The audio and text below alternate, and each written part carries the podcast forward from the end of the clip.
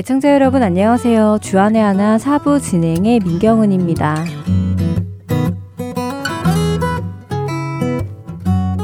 지난 한 주도 우리 위에 십자가 지신 예수님을 깊이 묵상하신 여러분들 되셨기를 바랍니다. 여러분 혹시 펭귄 좋아하세요? 저는 뒤뚱거리며 걷는 펭귄의 모습이 너무 귀여워서 펭귄을 참 좋아하는 편입니다. 들어보니 펭귄에도 종류가 많이 있더라고요. 그 중에 젠투 펭귄이라는 펭귄이 있는데요. 얼마 전 내셔널 그래픽에서 이 젠투 펭귄의 다큐멘터리를 보게 되었습니다. 그런데 그 다큐멘터리 중에 제 마음에 깊이 남는 장면이 하나 있었습니다. 어떤 장면이었냐면요. 젠투 펭귄 엄마가 이제 태어난 지 3주가 된 두 아기 펭귄에게 먹이를 주는 장면이었습니다. 엄마 펭귄은 아기 펭귄에게 줄 생선을 입 안에 담아옵니다. 그리고는 먼저 한 마리의 아기에게 먹이고 또다시 생선을 구하러 나가지요. 또다시 생선을 구해온 어미는 먹이를 먹지 못한 다른 아기 펭귄에게 생선을 먹이려 합니다. 그런데 문제가 하나 있습니다. 두 마리가 쌍둥이여서 어느 아기 펭귄이 아까 먹이를 먹은 아기 펭귄인지 알 수가 없다는 것입니다. 엄마 펭귄은 두 마리 아기 펭귄 모두에게 골고루 음식을 먹이기 원하지요. 그래서 이 어미 펭귄이 먹이를 먹지 못한 아기 펭귄을 구별하기 위해 어떤 행동을 하는지 혹시 상상하실 수 있으세요? 어미 펭귄은 두 아기 펭귄에게 공평하게 먹이를 먹이기 위해서 이런 행동을 한다고 합니다. 입안의 생선을 아기들에게 보여주고는 갑자기 뛰기 시작합니다. 그러면 아기 펭귄은 어미 펭귄에게 먹이를 얻어먹기 위해 어미 펭귄을 쫓아가기 시작하지요. 그러면 그 후에 어떤 일이 벌어질까요? 앞서 뛰어가는 어미 펭귄을 끝까지 쫓는 것은 어떤 아기 펭귄일까요? 이미 먹이를 먹었던 펭귄일까요? 아니면 아직 아무것도 먹지 못한 펭귄일까요? 찬양 함께 하신 후에 말씀 계속 나누도록 하겠습니다. Mm-hmm.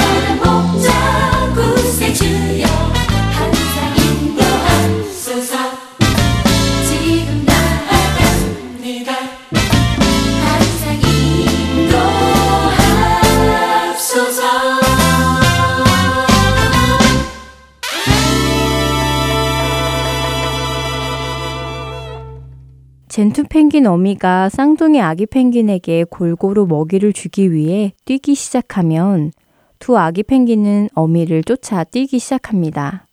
어떤 펭귄이 끝까지 어미를 쫓을까요? 저는 사실 먼저 먹이를 얻어먹은 펭귄이 어미를 끝까지 쫓을 것이라고 생각했습니다. 왜냐하면 잘 먹었으니까 아무래도 힘이 더 있어서 아무것도 먹지 못한 다른 아기 펭귄보다 더 빨리 어미를 쫓아가서 또 얻어먹을 것이라고 생각했지요. 그리고 엄마 펭귄은 그런 두 아기 펭귄을 보고 뒤처지는 아기 펭귄에게 가서 먹이를 준다고 생각했습니다. 그런데요, 다큐멘터리 속의 아기 펭귄들은 제 예상과 다른 행동을 했습니다. 물론 예상대로 잘 먹은 펭귄이 못 먹은 펭귄보다 앞서서 어미 펭귄을 쫓기는 했습니다. 그런데 자기보다 훨씬 빨리 뛰는 어미 펭귄을 붙들기란 그리 쉽지 않았겠지요. 어느 정도 지나자 앞서 뛰던 먼저 먹이를 먹었던 펭귄은 속도를 늦추더니 이내 그 자리를 서서 다른 곳에 신경을 쓰기 시작하더라고요. 그런데 뒤쫓아오던 아무것도 먹지 못한 펭귄은 멈추지 않고 엄마 펭귄만을 바라보며 계속 달려가 결국에는 어미 펭귄이 준비한 생선을 받아 먹었습니다. 놀랍지 않으신가요? 저는 저의 예상을 빗나간 이 아기 펭귄들의 모습 속에서 자연 속에 담긴 신앙의 원리를 생각해 보게 되었습니다. 무엇이 못 먹은 아기 펭귄이 끝까지 어미를 쫓게 만들었고, 무엇이 먼저 먹은 배부른 아기 펭귄은 중도에 포기하게 만들었는지 말입니다. 여러분은 그 이유가 무엇라고 생각하세요? 어, 저는 그 이유가 바로 간절함이라고 생각이 됩니다. 그 말을 성경적인 표현으로 바꾸면 가난함이라고 표현할 수도 있고 주림과 목마름이라고 말할 수도 있을 것입니다. 심령이 가난한 자는 복이 있나니 천국이 그들의 것임이요. 의에 줄이고 목마른 자는 복이 있나니 그들이 배부를 것임이요. 마태복음 5장 3절과 6절의 말씀 두 구절입니다. 먹이를 아무것도 먹지 못한 아기 펭귄에게는 아까 먹이를 먹은 다른 펭귄에게는 없는 배고픔이 있었습니다. 간절함이 있었지요. 그렇다면 반대로 먹이를 먼저 먹은 아기 펭귄에게는 그런 간절함이 없었다는 이야기겠지요. 예수님을 쫓는 우리의 영혼에 이 아기 펭귄과 같은 간절함이 있는지 돌아보게 됩니다.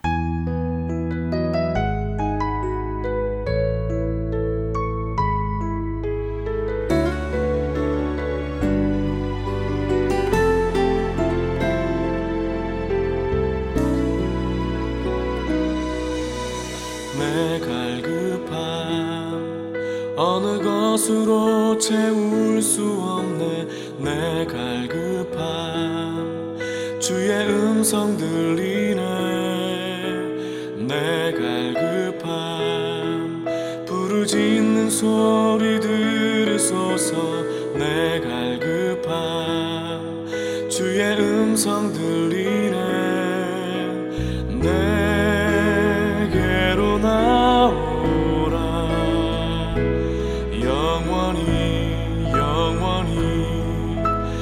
목마름 전혀 없으리 내게로 나오라.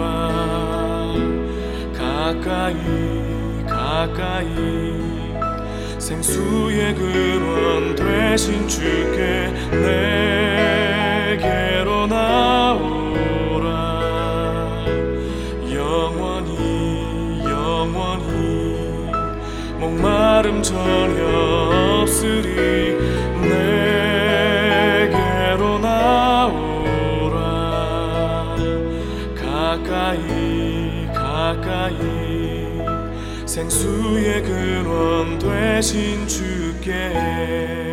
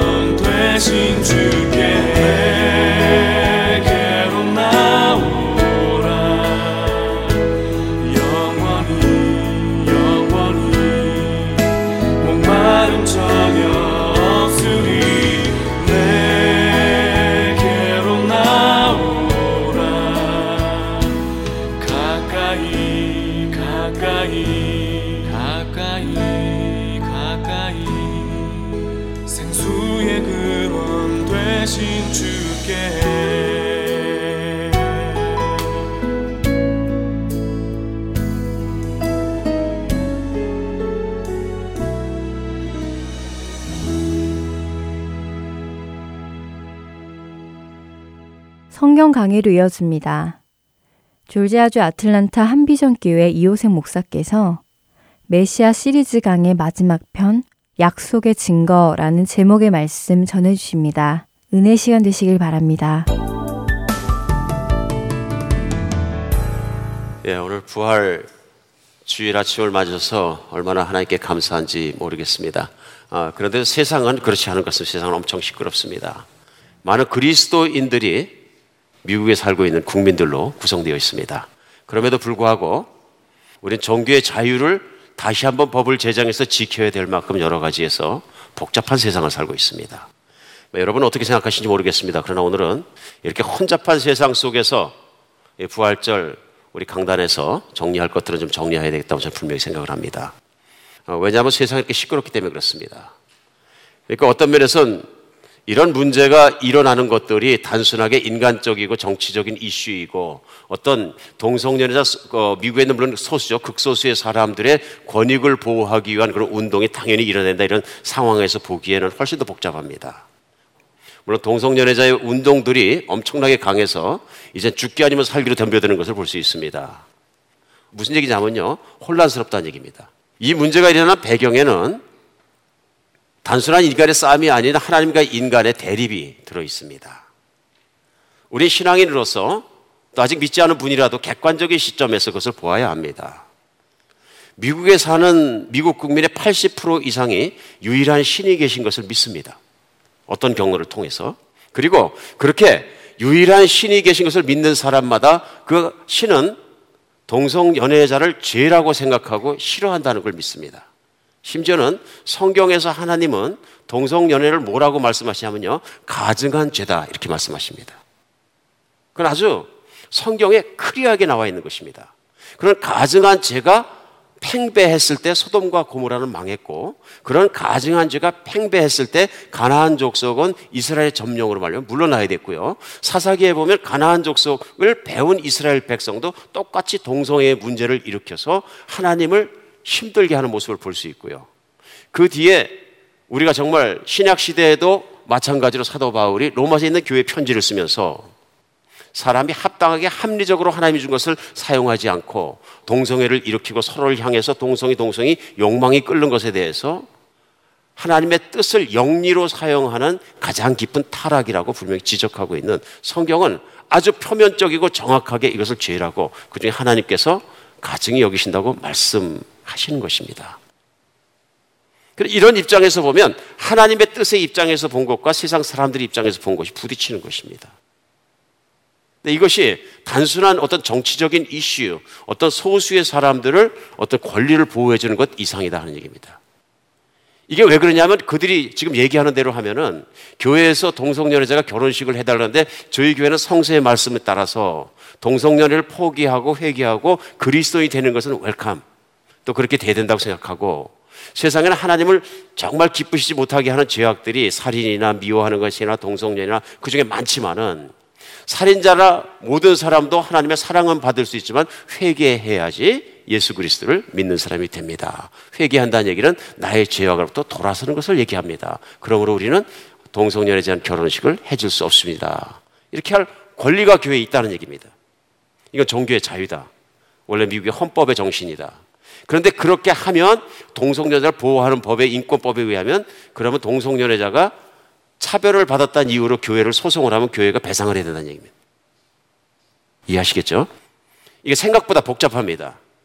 그러니까 어떤 교단에서는 동성연애자 목사님을 안수할 수 있다. 최근에도 PCUSA가 그런 결정을 하면서 PCUSA에 소속되는 한국 교회들이 몹시 괴로워하는 것으로 제가 압니다. 그러나 중요한 건 뭐냐 하면요. 성경적 입장에서 바른 자리를 찾는 것이 너무너무 중요합니다. 우리는 많은 경우에 세상에서 무슨 일이 일어나면 혼동하기 쉽습니다. 이게 무슨 일이 일어난 일이 나냐. 그리고 다수라 그래서 기독교인들이 소수의 동성연애를 핍박하는 것은 옳지 않다. 금방 생각하기 쉽습니다. 잘 생각해 봐야 됩니다. 이건 내가 보수냐 진보냐 하는 정당적인 어떤 아니면은 어떤 정치적인 신념에 관한 문제가 아니고 그 대면에 그 이면에는 정말 심각한 문제가 있다 그런 얘기예요. 그 문제는 뭐냐면 하나님을 인정하지 않은 세속이 하나님의 나라를 옥조여 들어오는 것을 느낄 수 있다 하는 얘기입니다. 이 세속이라는 것이 참 어떻게 생각하면 얼마나 때에 따라서는 무서운 힘을 가지고 있느냐 하면요. 우리가 몇십 년 전에 일제 강점기에 일제가 한국을 누르고 있을 때 그때 당시 분위기는 뭐냐 하면요. 세계에서 가장 강한 나라는 일본이다입니다. 수많은 군대와 중국이 말레이시아를 점령하고 남방을 점령하고 미국과 싸우 있는 일본을 그때 당시에 조선 사람들의 입장에서는 어떤 시각으로 봤냐면요. 우리가 이길 수 없는 우리보다는 어마어마한 존재, 세계를 통일할 존재일지도 모른다는 각도에서 본 겁니다. 이런 각도에서 자기들의 모든 힘이 천황으로부터 나온다고 교육받은 그들이 소위 참배를 시키고 천황을 향해서 절을 하고 만들 때 한국에 있는 거의 모든 기독교는 다 설득을 당했습니다. 그래서 모든 장로교단이 전부 다 신사 참배를 하기로 결정을 하고 거의 모든 교인들이 그걸 다 따라간 거죠. 왜냐하면 그것이 대세였기 때문에 그렇습니다. 분위기였기 때문에 그렇습니다. 그래서 극소수를 제외한 전체는 기독교 전체는 신사참배했습니다. 그 극소수들은 어떻게 됐냐면요. 감옥에 끌려가고 주기철 목사님 감옥에서 죽임당하기도 하고 수많은 순교자들이 또한 나오는 것이죠. 그래 그때 당시 상황으로 봤으면 그 대세입니다. 그리고 정통 장로교에서 모든 장로교가 결의했기 때문에 기독교인이 생각할 때 당연히 신사참배해야 된다고 생각할 수 있습니다. 그러나 세월이 지나 현재 생각해서 어떻습니까? 틀렸습니다. 그 틀렸다는 것이 틀려 끝나고 나서도 옷을 찢고 회개한다거나 교회 안에서 금식하고 회개한 일은 없습니다. 그냥 성명 발표해서 그 당시에는 우리가 잘못 판단했다. 이걸로 끝났습니다. 오늘 왜 이런 문제들을 자꾸 이렇게 얘기하느냐 하면요. 우리 기독교 안에도 자꾸 동화되는 사람들이 있다. 심지어는 메인라인 교단이라고 얘기하는 장로교단이나 감리교단이나 심지어는 수많은 또 교단들이 동성연애를 목사로 안수하고 하는 문제에 있어서 너무 쉽게 세상적인 주장과 세상의 인권이라는 형평적이고 평등하다고 생각하는 그러한 논리에 설득당하고 있다 그런 얘기입니다. 이거는 마찬가지입니다. 대학교 가면 우리 젊은이들이 수많은 피해를 보는 것이 뭐냐면요. 누구나 교양과정으로 철학이란 과목을 수강하게 되어 있습니다. 근데 대학에서 철학을 가르치는 수많은 교수님들이 어떤 사람들이냐면요. 하나님의 유일한 하나님 되심을 믿지 않는 사람들이 많습니다. 이분들의 센터는 뭐냐면 사람입니다. 인간이 중세시대부터 일어났던 인본주의 혁명, 곧 르네상스 혁명을 통해서 모든 것보다 뛰어난 지력을 가지고 있다는 것만 믿는 사람들입니다. 철학의 라인 속에 철학 속에는 하나님의 유일하신 하나님 대신 믿는 기독교인 철학자들이 역사 속에 기라성같이 있습니다. 그럼에도 불구하고 그들은 예수님을 배척하는 철학자들만 라인을 세워놓고 가르치고 시험을 보고 그래 기독교 학생들이 유실론적이거나 기독론적인 입장에서 리포트를 쓰면 F를 줍니다. 이건 사실은 무서운 린치입니다. 권리에 대한. 교수의 입장에서 똑같은 입장에서 유실론자나 무실론자나 보고 리포트를 받아서 이들이 인간의 지력으로 철학적으로 사고하고 논리적으로 사고할 수 있는 능력이 있느냐 하는 것만 평가해 주면 됩니다. 그렇죠? 자기의 관점과 자기가 생각하고 자기가 믿는 철학자를 푸시인해서 그들의 머릿속에 집어넣는 것이 교수의 임무가 아니다는 것입니다. 오늘 이런저런 말씀으로 오늘 부활절 아침을 좀 무겁게 시작을 했습니다만 예수님께서 이 부활절을 어떤 각도에서 보실까 하는 생각이 많이 들었습니다. 어떻게 보실까? 우리 평화롭고 참 좋아요. 그것보다는 우리가 보는 걸 볼 수 있는 그런 부활절 아침이 되었으면 좋겠습니다. 나의 영혼의 문제는 철학이 해결할 수 없고 똑똑한 한 사람이 해결할 수 없고 내가 존경하는 대학의 교수님이 해결할 수 없다는 거예요. 어떤 한 사람의 교단장이나 어떤 한 사람의 신학자가 해결해 줄 수 있는 문제도 아니다 하는 얘기예요. 그럼 누가 해결해 줍니까? 인간이 해결할 수 없는 문제를 인간은 가지고 있고 그 있다는 것을 인정을 해야 우리의 믿음은 시작됩니다. 죽음을 깨우치고 지금이라는 심각한 문제를 해결해 줄 수 있는 건 인간의 능력 밖이라는 것을 인정해야 믿음은 시작되는 것입니다. 인간은 신이 될 수도 없고 인간은 영원히 스스로 살 수도 없다는 것을 알아야 믿음은 시작되는 것이죠. 이렇게 혼란된 세상에서 바르게 살고 바른 인생을 살기 위해서 꼭 필요한 게 뭐냐면요. 진정한 메시아를 만나는 것입니다. 진정한 나의 구원자, 창조자께서 기름 부어서 보내주신 메시아를 만나는 것이라는 얘기죠. 바른 진리가 무엇인지 그 메시아를 통해서 배우게 되고 알게 되면 인간이 세운 이론들은 시간이 지나가면 다 없어지지만 오직 영원이란 시간대에 존재할 수 있는 창조자 하나님이 보내신 메시아만이 인간의 영원한 삶을 가능케 할 수 있다는 것입니다. 그것이 성경입니다. 성경에 나와 있는 하나님의 말씀 과 진리들은 세월이 지나갈수록 그것이 진리이고 변함이 없다는 것을 지난 수천 년간을 통해서 성경에 있는 예언들이 이루어가는 과정을 통해서 이루어졌다는 것입니다. 우리 메시아라는 시리즈 말씀을 통해서 지난주까지 무엇을 했냐면요. 예수님이 하나님의 기름 부신 분으로서 우리의 구원자로서 메시아로서 이 땅에 오신다는 것은 진짜로 오래된 예전부터 구약의 성경의 시작서부터 약속되어 왔던 것이고 그 하나님이 약속하신 것을 보내주셨고 보내주신 그분이 성경의 말씀대로 우리를 진리 가운데 구원해 주셨다는 것이 그래서 정말로 약속하신 것처럼 우리를 위해서 이 땅에서 죄 없인 그분이 십자가에 못 박혀 죽으시고 그 귀한 피를 다 쏟으시고 피로 맺은 언약을 통해서 하나님이 구원하신다는 것을 지난주까지 우리는 알게 되었습니다. 근데 만약에 예수님께서 돌아가시고 구원자로 오셔서 아무 일도 일어나지 않았어요. 이런 구원자가 되지 않습니다. 중요한 건 뭐냐면요. 피로 맺은 언약이 약속대로 이루어졌지만 약속대로 이루어진 것을 확증하는 증거가 필요한 것입니다.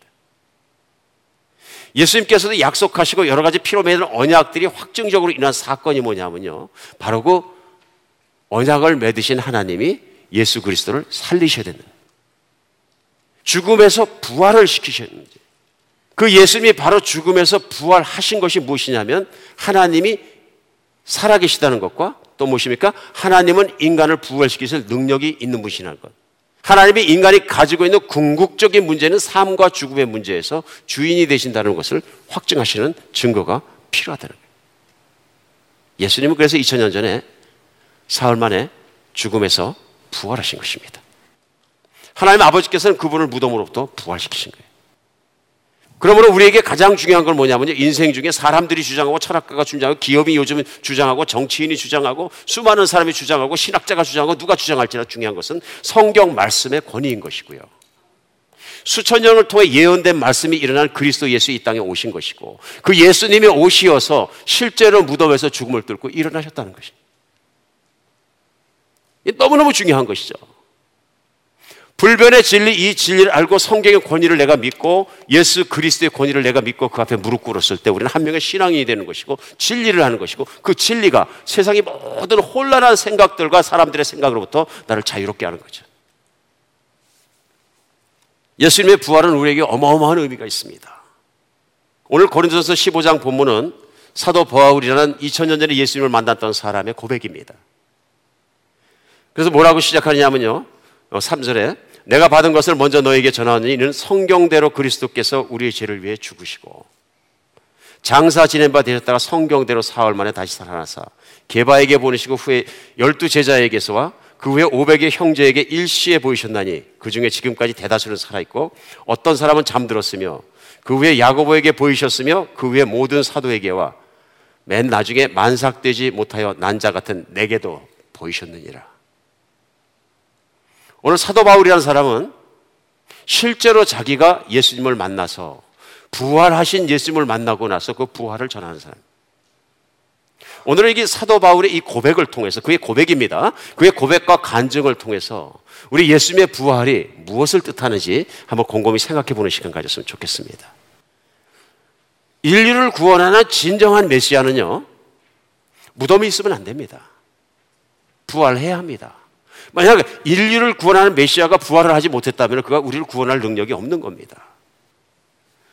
그래서 오늘 본문도 보면요. 3절에 내가 받은 것을 먼저 너에게 전해 이는 성경대로 그리스도가 우리의 죄를 위하여 십자가에 죽으셨다. 우리 지난주에 배웠죠? 그냥 갑자기 우연히 할 수 없어서 돌아가신 게 아니고요. 환경에 몰려 돌아가신 게 아니고 이미 알고 계셨고 예언되었고 오래전부터 하신 대로 죽음의 방법까지 그대로 성경의 말씀대로 십자가에 돌아가셨다. 이게 뭐냐면 성경이 하나님 말씀이란 권위를 십자가에서 다 이루시고 확인하셨다는 거예요. 그리고 돌아가셨을 뿐만 아니라 4절에는요, 장사된 바 되었다가 성경대로 사흘 만에 다시 살아나셨다. 다시 한번 앞에 먹었습니다. 성경대로 사흘 만에 다시 살아나셨다. 이 세상에는 수많은 사람들이 왔다 갑니다. 숨을 거두고 나면 그 사람이 분명히 있는데 실체가 없어집니다. 왔다 갔다 해서 그 사람이 존재하지 않는 건 아닙니다. 그런데 그 사람 중에서 많은 사람 중에서 존경할 만한 인물을 가리켜서 우리는 위인이라고 합니다. 그래서 적은 세계적으로 특별히 이 지구를 왔다 갔다 분 중에서 네 명의 성인을 꼽습니다. 그게 누구냐면 예수님과 공자와 마호멧과 석가모니를 얘기합니다. 이거는 교회 안팎에서 다 위인이라고 얘기하면 학교 가서 배우는 것입니다. 그런데 기원전 551년에 태어나서 소위 그 너그러움, 인, 인 이라는 사상을 중심으로 유교를 창시하고 어, 정말 가르쳤던 공자는 72세의 세상을 떠났습니다.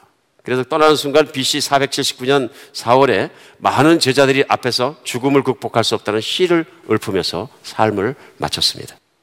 그리고 그분의 무덤은 고향인 산동성 치후에 있고 그 옆에는 500평이 넘는 공매의 웅장한 사당이 있어 많은 사람들이 찾아가서 공자를 경배합니다. 이슬람의 창시자인 마호메 때는 기원 후 570년에 태어나서 동굴에서 명상을 하다가 자칭 알라 신이라서 계시를 받았다고 주장하고 이슬람교의 창시자가 됩니다. 그는 62세 때 632년 6월 8일 날 건강이 갑자기 아파돼서 부인인 아이샤가 지켜보는 가운데 쓸쓸히 생을 마감했습니다. 마호메트 무덤은 현재 사우디아라비아 메디나에 있는데요. 매년 수백만의 사람들이 그 준비를 돌다가 심지어는 밟혀 죽는 것입니다. 분명한 무덤이 있는 거죠. 석가모니는 29살에 출가해서 50년간 스스로 고행과 수행과 인생에 왜 이렇게 고난스러운가 한 것을 연구하기 시작했고요.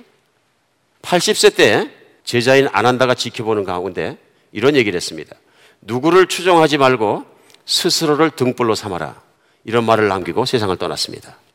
그 후에 석가의 유화가 화장돼 화장된 다음에 그 소위 몸속에 나온 살이라는 것을 팔등분돼서 팔격으로 보내서 탑을 세웠습니다.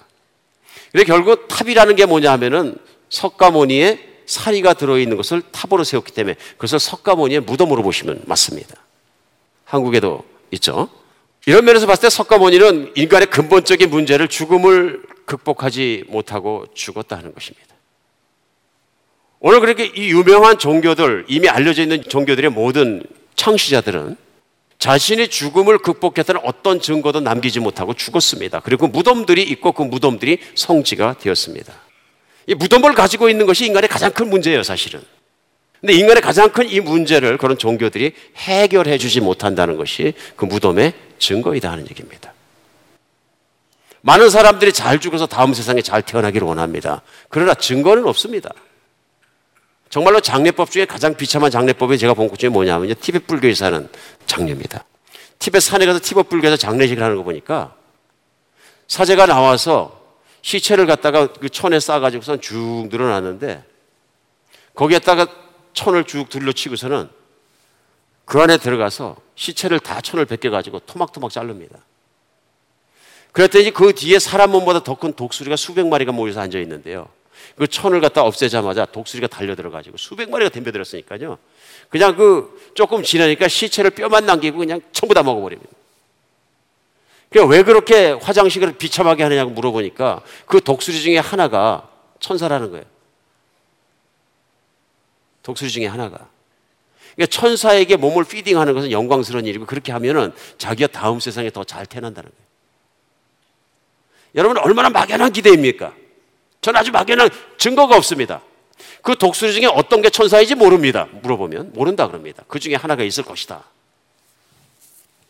뭐 잘 죽어서 다음 세대에 잘 태어나길 원하는 것은 인간이 정말 가지고 있는 원래 가지고 있는 꿈입니다.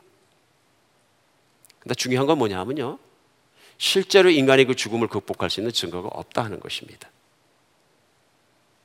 예수님의 부활은 성경에 예언되었던 것이고 어느 날 갑자기 일어난 것이 아니고 실제 일어난 것입니다.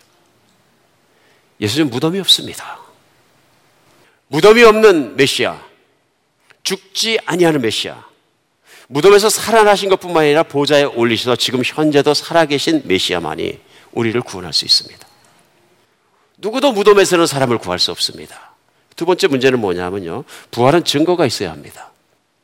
그냥 혼자만 부활했다고 얘기하면 소용없습니다.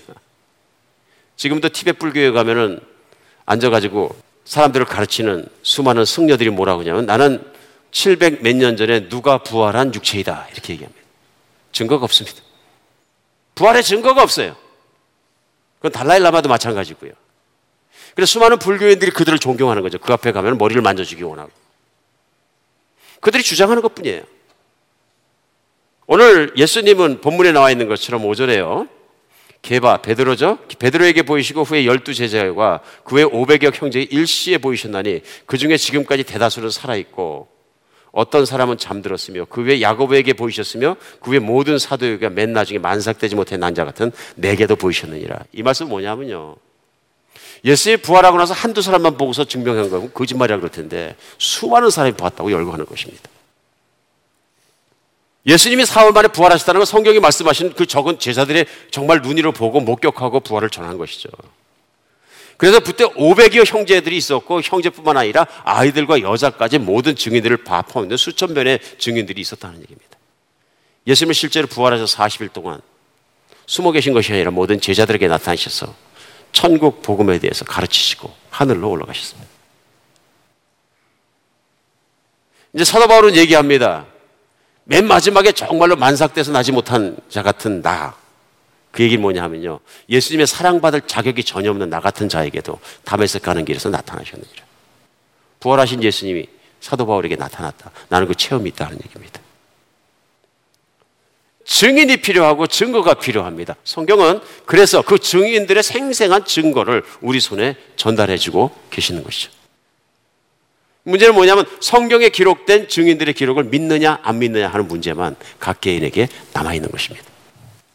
증인이 있어야 되는 것뿐만 아니라 더 중요한 건 뭐냐 하면요. 진리인 성경의 증거가 필요합니다. 말씀의 증거가 필요한 거예요. 그러니까 오늘 말씀도 보면은 고린도전 15장에서 성경대로 죽으시고 성경대로 살아나셨다는 걸 계속 반복하고 있는 것이에요. 역사성을 통해서 모든 시간들을 통해서 정말 하나님의 뜻대로 이렇게 살아났다는 걸 증거해야 된다 그런 얘기입니다. 오늘 우리 이 증거 중에서 분명히 증거를 알 수 있는 건 뭐냐 하면요. 예수 그리스도를 믿고 따랐다는 오늘 본문을 썼던 사도 바울의 간증입니다. 왜냐하면 사도 바울은 처음부터 예수님을 믿었던 사람이 아닙니다. 반대입니다. 예수님을 믿을 수 없어서 예수님이 십자가에 죽고 나자 그 예수님이 십자가에 죽고 부활하셨다는 걸 믿는 사람들을 잡아다가 죽였던 사람입니다. 철저하게 안 믿는 사람입니다. 철저하게 반대편에 있던 사람, 불신앙자입니다. 이런 그에게 큰 변화가 온 것은 뭐냐면요. 그가 담에색으로 가는 길에 부활하신 예수님이 그 앞에서 나타나신 사건이에요. 그가 그것을 경험하고 나서는 정말로 다른 사람이 되었습니다. 예수님이 진짜로 부활하셨다면 부활을 본 사람은 달라질 수밖에 없습니다. 안 그렇습니까? 인생이 달라지고 모든 게 달라질 수밖에 없습니다. 부활을 본 사람의 첫 번째 변화는 뭐냐 하면요. 그가 정말로 목숨을 걸고 예수님을 믿게 된다는 것입니다. 사도 바울의 인생은 그것을 보여줍니다. 그런 예수님을 만난 이후에는 정말로 목숨을 걸고 그 부활을 예수님의 십자가의 죽으심을 죽을 때까지 증거하다가 그 부활의 증거를 증거하다가 핍박을 받고 로마에서 목이 잘려 죽을 때까지도 그런 계속했습니다. 왜 그렇습니까? 진실로 예수님이 부활하신 걸 보았고 만났기 때문에 그렇습니다. 그래서 오늘 사도 바울만 그런 것이 아니라 예수님을 따르던 사도들도 마찬가지입니다. 그들은 정말 평범한 사람들이었고요. 군인을 가서 용감한 사람들도 아니었고요. 겁도 많은 사람들이었고요. 의심도 많은 사람들이었어요. 도마 같은 사람들은 예수님이 부활하고 나서도 못 믿어가지고 정말 나는 못 믿습니다. 그러니까 부활하신 예수님의 옆구리를 찔러보고 손바닥을 만져보고 나서야 내가 엎드렸던 사람이에요. 의심 많고 연약하고 배신하기 쉬운 사람들이에요. 이들은 학식도 없어요. 어부들이고 세리들이고 가장 하찮은 직업을 하던 사람들이고 힘이 없고 학식이 없는 사람들이에요. 믿을 게 없는 사람들이에요. 이런 사람들이 진짜로 믿지 못하면 핍박 속을 견디지 못합니다. 이게 거짓말을 이들이 만들어냈다면 절대로 그 거짓말도 지켜지지가 않습니다. 그럼에도 불구하고 그 제자들이 인생을 다 바쳐 예수님의 부활을 보고 난 다음에는 어떤 사람이 죽인다도 굴하지 않고 끝내는 이들이 십자가에 매달려 죽기도 하고 물에 빠져 죽기도 하고 불에 태워 죽기도 하고 목이 잘려 죽기도 하면서 예수님 부활하셨다는 걸 증거하고 이 세상을 떠났다는 거예요. 변화된 사람들은 예수님 분명히 부활하셨다는 것을 우리에게 증거해 주시고 계시는 것이죠. 믿어야 합니다. 예수님의 부활을 믿으면 인생이 진짜 달라진다는 거예요. 내가 예수님의 부활을 믿으면 어떻게 됩니까? 첫 번째, 나도 영원한 삶을 살 수 있습니다. 예수님의 제자들이 얼마나 의심 많습니까? 얼마나 연약합니까? 그러면 예수님이 그렇게 의심하고 같은 사람들은 버리셔도 됩니다. 근데 예수님 그를 나무라지 않고 어떻게 하시냐면요. 믿게 도와주십니다. 예수님의 목적은 예수님을 믿는 사람들이 이 세상의 죽음과 모든 문제로부터 해방되어서 하나님 창조자의 원래 의도대로 하나님의 하늘과 새 땅에서 살도록 하는 것입니다. 그래서 성경은 예수님께서 부활의 첫 열매라고 말씀하십니다. 첫 열매라는 얘기는 뭐냐면 예수님을 믿는 사람마다 자신의 부활을 체험할 것이라는 얘기. 사형수들도 사형장에 가는 날을 그날 알아가지고 아침에 가자 그러면 간수가 두 명이 양쪽에 끼고 걷는데 똑바로 걷는 사형수가 없다 그래. 삐뚤삐뚤 간대요. 가다가 넘어지고 절대로 똑바로 안 간대요. 삐딱하게 갔다 또 삐딱하게 갔다. 내가 삐딱하게 걸어가는 순간이라도 살고 싶은 거예요. 이건 인간의 욕망입니다. 기본적인 본능입니다. 그렇죠? 단 하루를 살면서도 사람은 더 살려고 노력하는 게 인간의 본능적이고 인간은 생명에 대한 본능이 있습니다. 하나님께서 그걸 나무라지 않으시고 원래 인간을 만드실 때 영원히 살도록 만드신 걸 회복시켜 주시는 것이 바로 하나님의 은혜로운 십자가의 예수 그리스도의 메시아의 사역이시고 또한 부활의 능력인 것입니다. 그래서 요한복음 17장 2절로 3절에 보면 예수님의 마음이 그대로 나옵니다. 마지막으로 제자들을 위해서 십자가 못 박히셔 죽으시기 전에 기도하시면서 이렇게 하십니다. 아버지께서 아들에게 주신 모든 사람에게 영생을 주게 하시려고 만민을 다스리는 권위를 아들에게 주셨음이로소이다. 영생은 곧 유일하신 참 하나님과 그가 보내신 자 예수 그리스도를 아는 것이나이다. 하나님을 아는 것이고 또 그가 보내신 메시아 예수를 아는 것입니다. 예수님 스스로 그냥 예수라고 스스로 말씀하지 않고 뭐라 그래요? 영생 곧 예수 그리스도 메시아 예수를 아는 것이나이다. 안다는 얘기는 믿는다는 말을 포함하고 있는 것입니다. 오늘 우리에게 중요한 건 뭐냐면요. 예수 그리스도 이 땅에 오셨고 정말로 하나님께서 우리를 붙잡고 계시다는 걸 믿으시기 바랍니다. 한 생명도 남김없이 예수를 믿는 사람은 그 영원한 생명에 들어가기를 간절히 원하시고 지금도 간절히 기도하신다는 것을 믿으시기 바랍니다. 그래서 요한복음 11장 25절 26절은 이렇게 말씀하세요. 예수께서 이르시되 나는 부활이요 생명이니 나를 믿는 자는 죽어도 살겠고 무릇 살아서 나를 믿는 자는 영원히 죽지 아니하리라. 그리고 마지막에 말씀하십니다. 내가 이것을 믿느냐? 오직 그 예수 그리스도 메시아를 내가 믿고 받아들임으로 내가 영원히 살 수 있는 것을 마음으로 받아들이고 내가 정말 입으로 고백하고 삶으로 그 길을 따라가는 사람, 복 있는 사람입니다. 오늘 부활절의 가장 중요한 메시지는 그것입니다. 우리 모두도 예수님처럼 부활할 수 있다는 믿음입니다. 오늘 두 번째 예수를 믿는 사람에게 우리 메시아를 믿는 사람에게 일어난 일은 뭐냐면요. 인생을 항상 기쁘게 살 수 있습니다. 우리 메시아를 시작하면서 세상에서 우리가 행복할 수 있는 조건보다 불행해질 수 있는 조건이 훨씬 많다는 것을 나열하면서 시작했습니다. 세상은 인간이 행복해지는 것을 막습니다. 내가 좀 행복해진 것 같아 수많은 문제점들이 그 다음날 계속 발생합니다. 뿐만 아니라 전국적으로 내가 죽어야 되는 문제를 해결하지 못합니다. 그럼 죽어야 된다는 사망에 묶여가지고 절절매는 삶을 사는 거예요. 어차피 죽을 텐데 이런 생각들이 내가 생각한 배경 속에 다 깔려 있습니다. 죽음이라는 것은 죽음에 대한 공포라는 것은 매일매일 난 죽을 거야, 죽을 거야 이렇게 생각하고 있지 않지만 그 두려움이 인간의 생각 뒤 배경에 꽉 누르고 있습니다. 인간은 그 배경에 있는 그 누른 것들, 보이지 않는 그 흐르는 프로그램들을 제거하지 않는 이상은 온전하게 기쁘거나 평안하거나 행복할 수 없습니다. 예수님의 부활을 정말 내가 믿고 나의 부활을 믿고 영원한 생명을 보는 사람은 그 순간부터 기뻐집니다. 그렇죠? 본질이 변해버린 거예요. 배경에 흐른 것들이 보여버린 거예요. 모든 프로그램이 다 달라지고 시스템이 다른 컴퓨터하고 똑같다 그런 얘기. 새 것이라니. 근데 그 프로그램은 더 이상은 죽음이나 어두운 것이나 모든 힘들게 하는 것이 없다는 얘기입니다.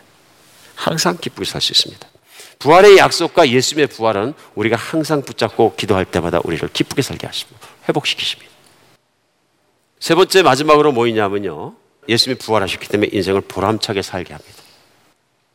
인생을 보람차게 산다는 얘기는 의미 있게 사는 것이고 바르게 사는 것인데요. 그러기 위해서 꼭 필요한 건 뭐냐면 바른 목표가 있어야 합니다. 인생을 80까지 살다 죽으면 그뿐이야 하고 사는 사람이 셋업하는 목표하고 나는 영원히 살 거야 하는 목표를 두고 셋업하는 목표하고는 당연히 다를 수밖에 없습니다. 오늘 인생을 살아가면서 예수님의 부활을 내가 믿고 예수님을 받아들이고 예수님을 말미암아 그분이 내 안에 사시고 미래의 영광을 보는 추구하는 분들은 반드시 세상에 썩 없어지는 것이 아니라 세상 너머에 있는 긴 목표를 다 바라보면서 인생을 세링합니다. 그리고 그걸 기뻐합니다. 그리고 삶이 보람되어집니다. 진짜로 믿은 사람 얘기입니다. 뿐만 아니라 그런 목표를 향해서 인생을 살아가면서 추구할 때 웬만한 장애물 앞에서 푹 무릎 꿇지 않습니다. 끊임없이 나갑니다. 왜냐하면 부활의 능력 때문에 그렇습니다. 인생을 생명도 부활시키시고 못하는 것이 하나님이 내 안에 계시다는 믿음 때문에 그렇습니다. 예수 그리스도의 부활을 믿고 붙잡고 살아가는 사람마다 내가 환경 속에서 좌절하더라도 일어설 수 있습니다. 나는 정말로 영원히 살아갈 사람이고 한 번의 사업의 실패가 한 번의 연애의 실패가 한 번의 학업의 실패가 한 번의 실패가 내 인생을 결정하지 못한다는 것을 알고 있습니다. 그러나 오직 예수를 믿는 사람만이 긴 감옥 생활에서 일어나고 어떤 환경 속에서도 예수님을 붙잡고 부활의 그 희망을 가지고 일어설 수 있는 것입니다. 저는 이 부활절에 이 메시지를 듣는 믿는 분이 계시고 믿지 않는 분이 계실 줄 믿습니다. 제일 먼저 믿지 않는 분들이 세상에 아무리 혼동스럽고 학교에서 가르치는 철학이나 모든 세상에 있는 책들이나 인터넷의 메시지들이 혼란스럽게 할지라도 오직 이 땅에서 하나님께서 약속하시고 수천 년을 걸쳐서 언약한 것을 성경에 기록하시고 성경대로 이 땅에 오신 메시아를 믿으시기를 권고합니다.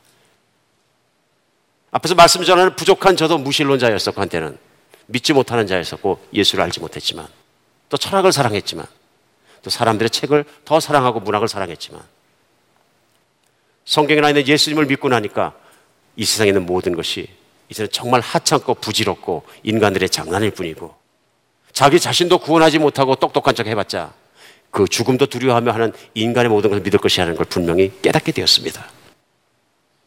살아계시고 정말로 창조주의 하나님이 그 메시아 그 아들 예수 그리스도를 이 땅에 보내신 걸 믿으시기 바랍니다. 그리고 그 예수님만이 어떤 종교를 초월해서 죽음으로부터 부활하셨다는 걸 믿으시기 바랍니다. 그리고 오늘도 우리를 향해서 예수님 물어보십니다. 나는 부활이요 생명이니 나를 믿는 자는 죽어도 살겠고 무릇 살아서 나를 믿는 자는 영원히 죽지 아니하리라. 내가 이것을 믿느냐? 내가 모든 믿음으로 예수님 앞에 무릎 꿇고 예수께 드림으로 말미암아 나의 인생은 분명히 달라질 것입니다. 귀한 부활절 되시기 바랍니다. 내가 세상에 타서 어둡고 칙칙하고 도저히 이해할 수 없고 어떤 사고방식과 어떤 사상과 어떤 철학과 생각도 따를 수 없고 신뢰할 수 없는 세상 속에서 내가 오직 신뢰할 수 있는 건 예수 그리스도는 진리 대신 메시아를 붙잡으시는 구원자를 붙잡으시는 부활절 되시기 바랍니다. 이미 예수님을 믿었던 분들에게 오늘 부활절 예수님이 다시 살아나시면 우리에게 분명한 메시지를 줍니다. 나는 영원한 생명, 부활의 생명을 가지고 영원함을 바라보며 살아가고 있습니까? 나는 오늘 예수님으로 그 부활로 말미암아 기쁘게 살 수 있습니까? 나는 세상에는 어떤 실패나 부족함이나 무엇으로부터도 오직 그 부활을 믿기 때문에 일어설 수 있습니까? 하는 것이 부활절의 메시지입니다. 메시아는 우리를 육신으로부터 삶으로부터 마귀로부터 눌림으로부터 죽음으로부터 거짓말로부터 혼동된 세상으로부터 욕망으로부터 우리를 자유케 하고 끌어내기 위해서 십자가에 죽으시고 3일 만에 부활하신 것을 믿으시기 바랍니다. 사랑하는 여러분 믿으시는 줄 믿습니다. 오늘 우리는 이 믿음을 가지고 세상을 이겨야 합니다. 세상은 여전히 혼란스러운 것이고 세상의 대세는 이제는 기독교 교회를 공격합니다.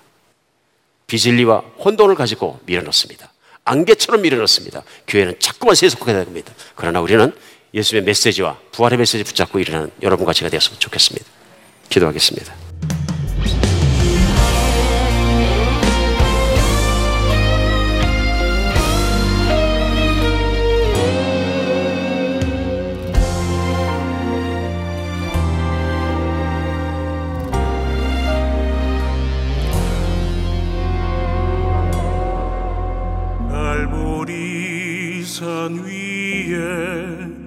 십자가 섰으니 주가 고난을 당한 표라.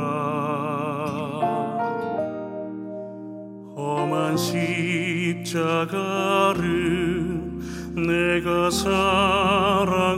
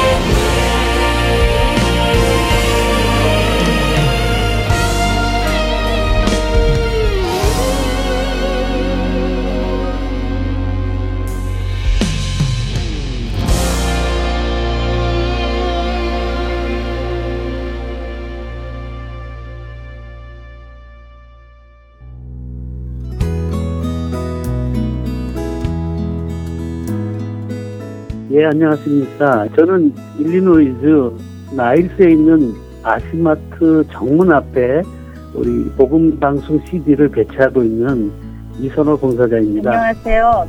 멤피스 테네시 파겐샵 오리엔탈 마켓을 하는 신종순입니다. 네, 저는 버지니아 세나빌 지역의 김영배입니다. 안녕하세요. 뉴저지 포트리에서 최준석 자원봉사자입니다. 예수 그리스도의 구원의 복음은 복음을 전달받은 사람들을 통해 끊임없이 전해져 갑니다. 여러분도 복음의 전달자가 되실 수 있습니다. 복음 전파 사역에 동참하실 분들은 전화번호 602-866-8999로 연락 주시기 바랍니다.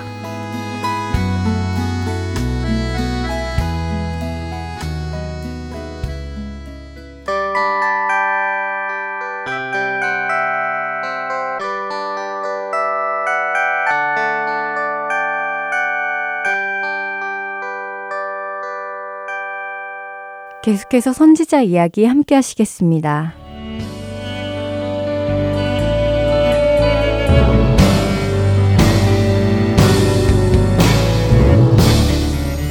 네, 청자 여러분 안녕하세요. 선지자 이야기 진행의 민경훈입니다. 안녕하세요. 최소영입니다. 네, 계속해서 예레미야 선지자와 예레미야 선지서를 살펴보기 원하는데요. 이 예레미야 선지자를 통해 하나님은 어떤 말씀을 이스라엘에게 선포하셨고 어떤 마음으로 그런 말씀을 하셨는지 알기를 원합니다. 네. 지난 시간에는 예레미야 선지자가 활동했던 시대적 배경에 대해 공부했었는데요. 남유다의 멸망을 앞둔 마지막 시기였기에 참 많은 사건들이 있었던 것 같습니다. 다시 한번 간략하게 정리를 해주시면 좋을 것 같아요. 네. 예레미야 선지자는 요시아 왕 때부터 남유다의 멸망 이후까지 활동했는데요. 방금 말씀하신 대로 이때가 남유다는 멸망을 향해 가는 시기였고 주변 국가 정세의 변화와 맞물려 참 많은 일들이 있었습니다. 이전에는 아수르가 근동의 주도권을 잡고 있었잖아요.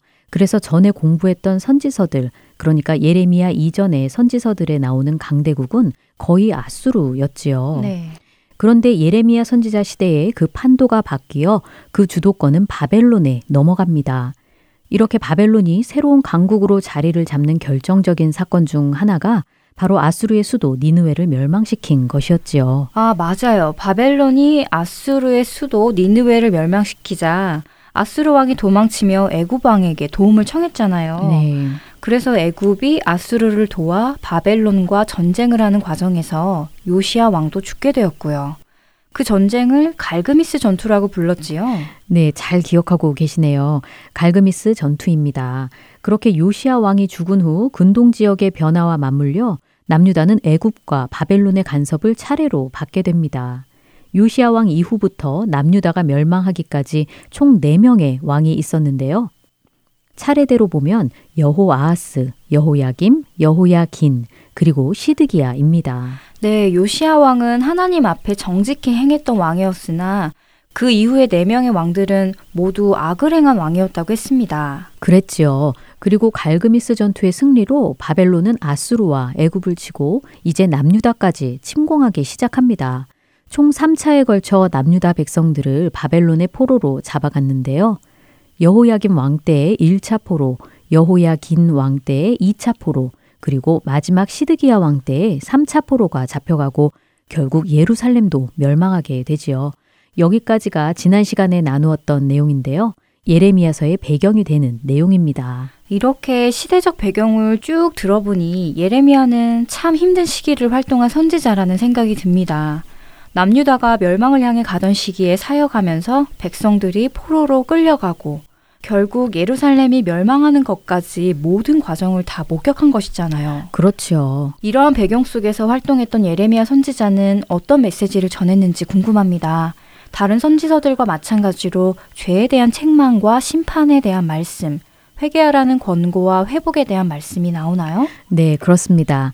예레미야서에는 그 전반에 걸쳐 하나님이 어떤 하나님이신가, 그리고 이러한 하나님 앞에서 하나님의 백성인 이스라엘이 어떤 죄를 지었는가 하는 말씀이 나옵니다. 여호와 하나님은 생수의 근원이시며 만물의 창조주라고 하십니다. 또한 모든 나라와 민족의 흥망성쇠를 다스리시는 역사의 주관자 하나님이시라고 말씀하시지요. 그런데 하나님의 언약 백성인 이스라엘은 생수의 근원이신 하나님을 버리고 우상을 만들어 섬기는 죄를 범하였다고 지적하십니다.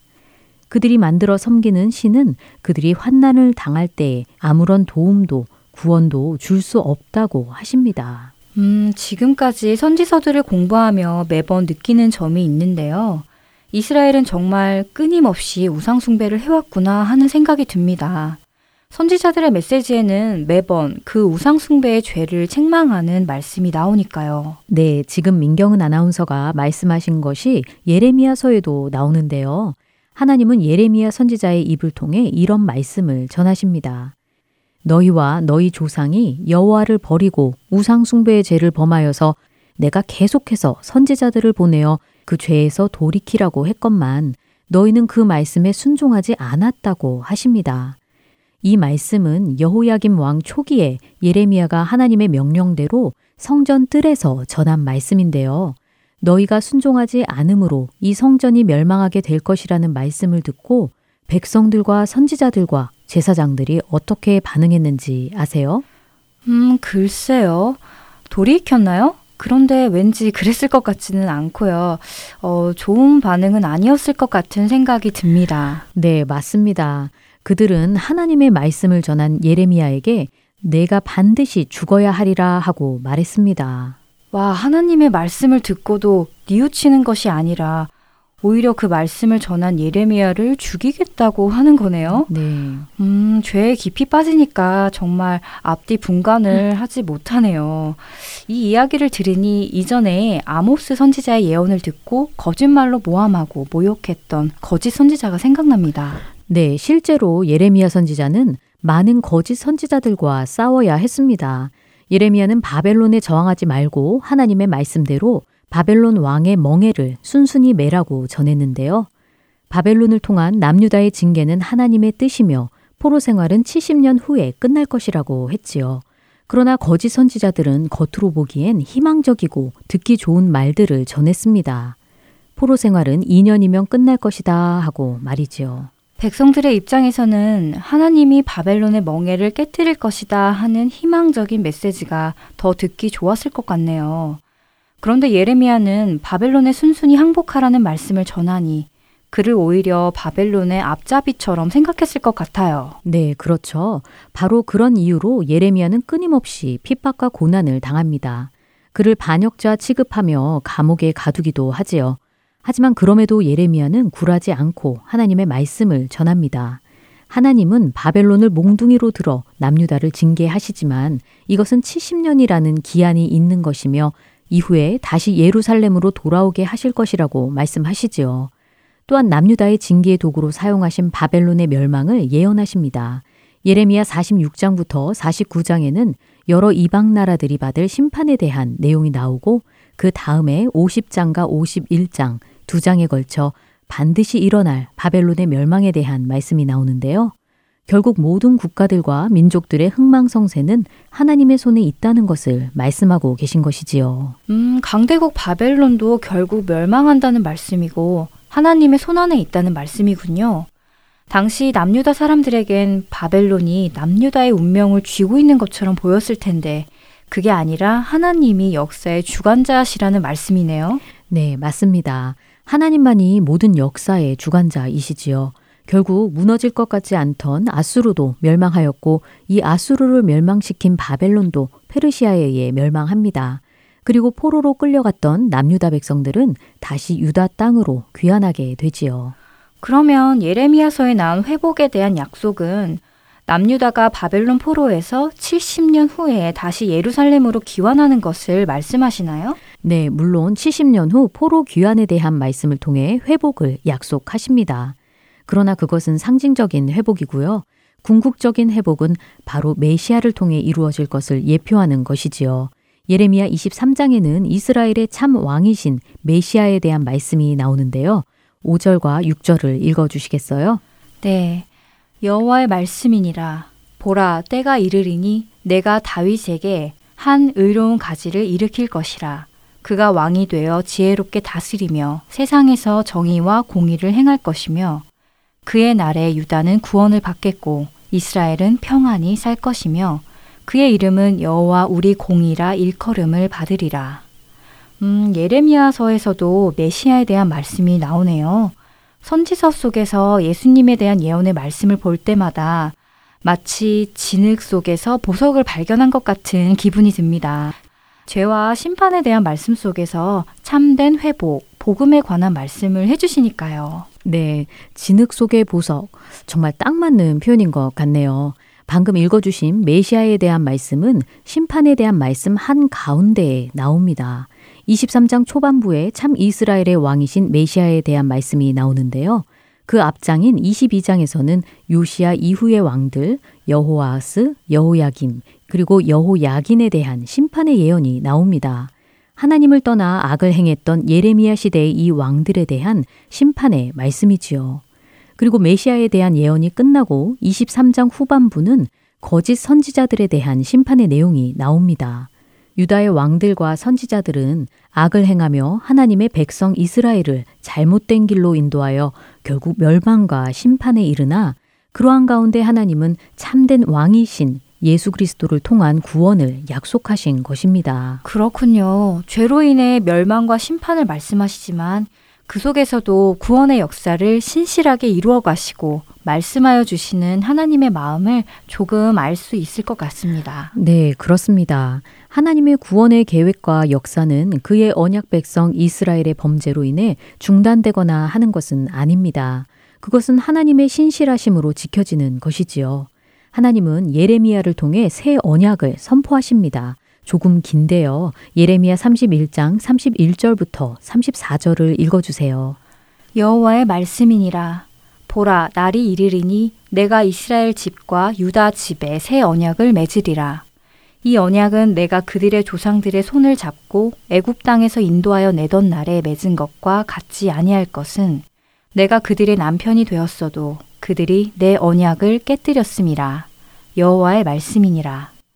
그러나 그날 후에 내가 이스라엘 집과 맺을 언약은 이러하니 곧 내가 나의 법을 그들의 속에 두며 그들의 마음에 기록하여 나는 그들의 하나님이 되고 그들은 내 백성이 될 것이라 여호와의 말씀이니라. 그들이 다시는 각기 이웃과 형제를 가르쳐 이르기를 너는 여호와를 알라 하지 아니하리니 이는 작은 자로부터 큰 자까지 다 나를 알기 때문이라. 내가 그들의 악행을 사하고 다시는 그 죄를 기억하지 아니하리라. 여호와의 말씀이니라.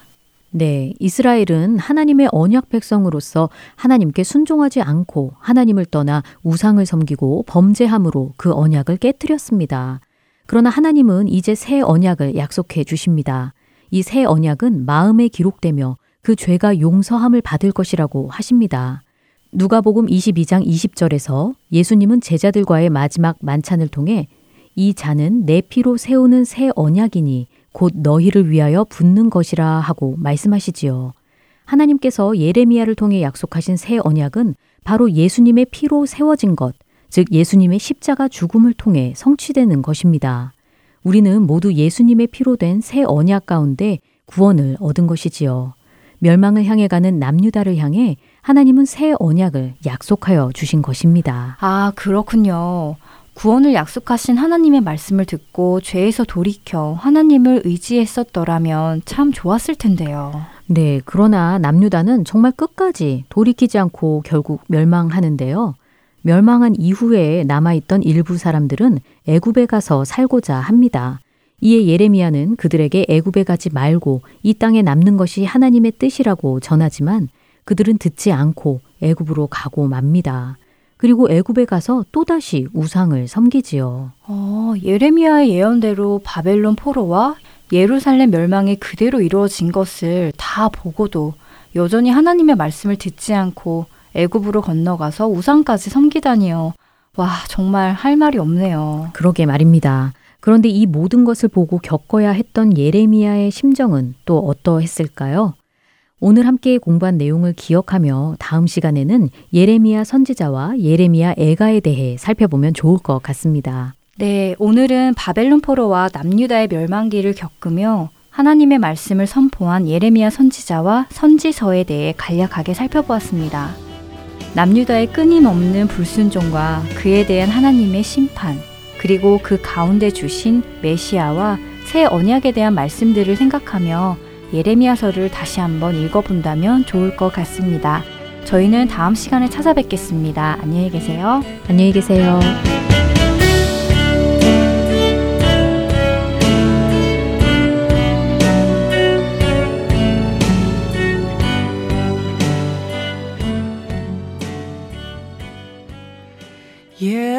스스로 나의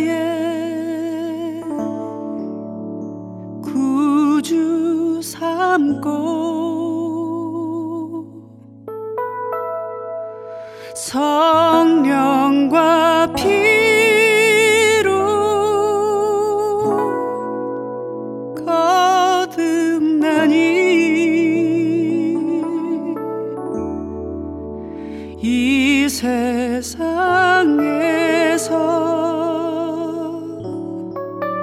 내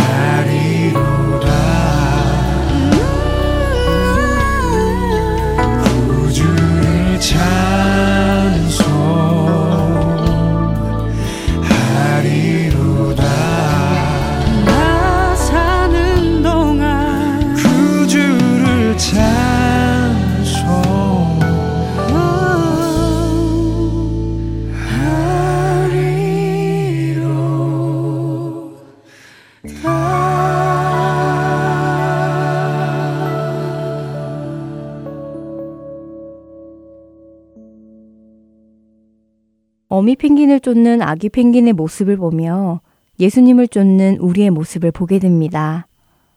어쩌면 우리는 예수님을 믿음으로, 하나님을 믿음으로 이 땅에서 더 많은 것을 얻고 그것으로 풍족해지고 편안해지기를 바라고 있는지도 모르겠습니다. 그러나 두 아기 젠투 펭귄의 모습처럼 또 성경의 많은 인물들처럼 배가 부르고 평안하고 풍족할 때 어미를 쫓는 것을 포기하는 것처럼 하나님을 섬기는 것을 멀리하는 모습을 봅니다. 잠언 기자는 잠언 30장 8절과 9절의 일부에서 나를 가난하게도 마옵시고 부하게도 마옵시고 오직 필요한 양식으로 나를 먹이시옵소서. 혹 내가 배불러서 하나님을 모른다. 여호와가 누구냐 할까 걱정한다고 고백합니다. 주님을 따르는 우리 안에 이런 고백이 있는지 점검해 보기 원합니다. 만일 육체적인 풍요와 풍족이 우리로 하여금 예수님을 쫓는 것을 방해한다면 우리는 마땅히 그것들까지도 멀리 해야 하지 않을까요? 우리의 마음 안에 주님을 올바로 따르기 위해 기꺼이 풍요한 편안함까지 거부할 수 있는 믿음이 있는지 돌아보기 원합니다. 예수님은 분명히 말씀하셨습니다. 심령이 가난한 자는 복이 있나니 천국이 그들의 것임이요. 의에 줄이고 목마른 자는 복이 있나니 그들이 배부를 것임이요. 갈급함을 가지고 간절함을 가지고 그분을 끝까지 쫓는 아기 펭귄과 같은 우리가 되기를 소망해 봅니다. 지금까지 주안의 하나 사부 함께 해주신 여러분들께 감사드리고요. 저는 다음 주 이 시간 4월 방송에서 다시 찾아뵙겠습니다. 원고와 진행의 민경은이었습니다. 다음 시간에 뵙겠습니다. 안녕히 계세요. 심령이 가난한 자는 전국이 저희 것이요 애통하는 자는 복이 네 위로를 받을 것이요. 온유한 자 복이 있나니 땅을 기업으로 받겠네. 의에 줄이고 목마른 자는 배 부를 것이요 긍휼히 여기는 자는